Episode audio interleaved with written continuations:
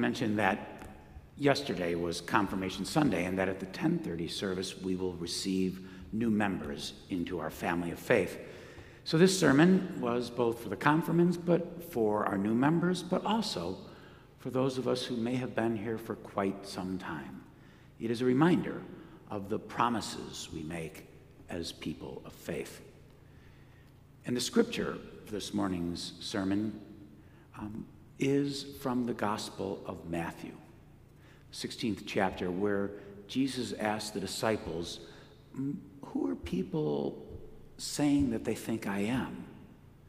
But what's interesting in this passage is that Jesus doesn't refer to himself as the Son of Man, but says, Who are people, as the Son of God, but asks, Who are people saying the Son of Man is?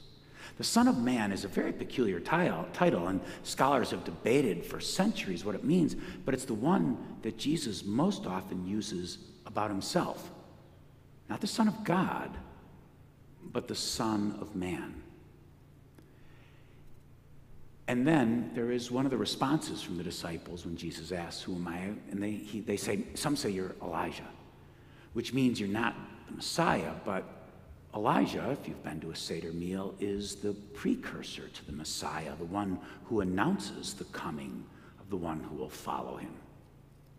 So listen closely to the answers of the question, Who do you say that I am? Now, when Jesus came into the district of Caesarea Philippi, he asked his disciples, Who do people say that the Son of Man is? And they said, uh, some, some say you're John the Baptist. Uh, others say Elijah. And still others, Jeremiah or, or one of the other prophets. But Jesus said to them, But who do you say that I am? And Simon Peter answered, you, you are the Messiah, the Son of the living God. And Jesus answered him, Blessed are you, Simon, son of Jonah. May these words, which once inspired the early church's hearts, inspire ours as well. Will you pray with me? Gracious and loving God, may the words of my mouth and the meditations of each of our hearts be offered humbly and faithfully. Amen. Well, that's a really good question. I mean, isn't it, right? I mean, imagine the scene. We can only imagine it. We don't know. But the disciples are hanging around, a couple seated on a rock, a couple on the ground. And, and Jesus said, You know, I've been thinking, friends, you know, we've, we've been out in the countryside for quite a bit of time, but here we are in Caesarea Philippi, you know, a good sized city, a lot more people, a lot more dangerous there as well, by the way. But now that we're here in Caesarea, what, am, what are you hearing on the street? I mean, what's the word? And maybe one of the disciples said, What's the word about what? And Jesus said, Who are people saying I am? And, it depends on who you ask. The first one says, I don't know, some people say you're, you're John the Baptist.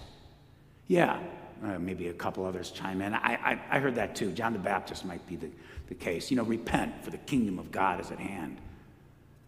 No, another disciple says, I've heard you were like Jeremiah or one of the other prophets, you know, those, those people who named the chasm that exists between God's hope for our world and, and the actual world we live in.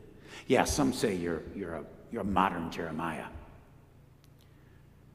Some others have said, um, now you're Elijah, you know, the one who comes before the, the, the big Messiah, the big, the big one.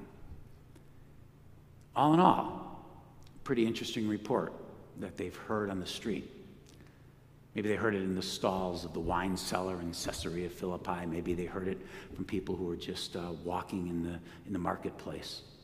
But all in all, a pretty interesting and wide ranging report. John the Baptist, Jeremiah, prophet, Elijah, the one who comes before. But that's just a report, and reports are easy to give. But Jesus now asks them to testify to speak for themselves. So, who do you say that I am? He says. What about you? What do you think? Now, yesterday, as I said, was confirmation, and that question, what do you believe, what do you think about Jesus, was central to the confirmation year. And what they said yesterday and affirmed before many of us and their family and their pastors in this congregation, and what the new members will say at the second service is to form a covenant with us in their response to some of those questions. Questions that really might be summarized as who do you say Jesus is? What it really was yesterday, and will be at the second service, and should be for all of us in our own way each and every day, is to publicly affirm our faith. Who do we believe Jesus is? We publicly affirm it by how we live out and serve others. I still think about the many times that I have promised in public to do something or be someone. Over the years, Three times I have stood right here and promised to pray for and to pray with my children. It was their baptism. I was asked if I was willing to enter into the covenant of marriage and to share all the joys and sorrows of that new relationship. Almost 50 years ago, I told the confirmants so that they could figure out, you know, about how long ago I went through that. It was my confirmation Sunday, and I was asked, Do I desire to be a member of the Church of Christ?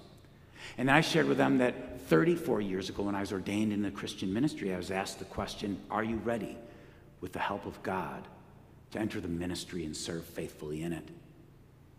And then it was about 15 years ago that I served on a jury for a murder trial. And I was asked to raise my hand and respond to the question if I would faithfully seek justice in that case. And what ties all of those experiences together is that in each of those, I was asked to uh, respond to those life shaping questions with very similar response I will, with the help of God. I will, with the help of God, is what made those promises meaningful.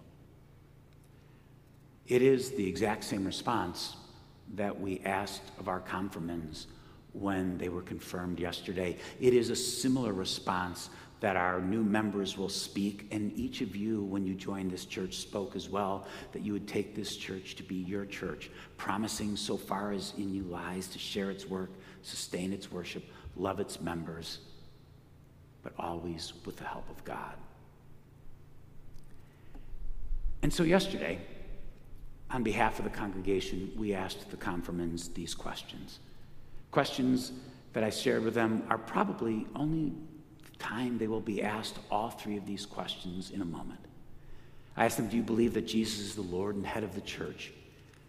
I asked them if they promised to be a follower of Christ. I asked them if they would be willing to show, as best as they're able and with the help of God, Christ's love and justice to the world. And you know what? Those are as life shaping and life changing questions as the one that Jesus asked of the disciples in the Gospel of Matthew Who do you think I am?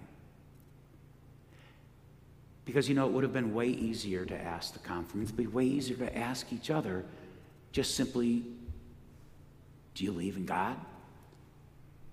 Do you even believe there might be a God? But to ask those questions is not nearly, not nearly enough. I mean, we all know that there are terrible things that have been done in the name of God. Some people have expressed hatred in the name of a loving God. Some people justify their racism in the name of the God of justice and mercy. So, what we are really asking the confirmants yesterday, our new members today, but we should be asking of each other by our actions each and every day of every year is what kind of a God do you believe in? And in the confirmation class, we ask that question all the time. But we framed it as what do you think God is like? And one of the responses to that in confirmation and in our lives as well are from some of the stories or parables that we taught them in Scripture. Parables that Jesus told us to describe what God is like.